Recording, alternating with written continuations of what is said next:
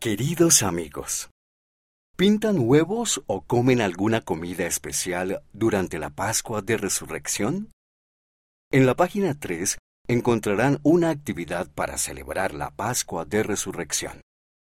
Puede ayudarlos a ustedes y a sus familias a recordar el día en que Jesucristo se levantó de entre los muertos. Él nos ha salvado a todos de la muerte y lo hizo para que podamos arrepentirnos. Por eso lo llamamos nuestro Salvador.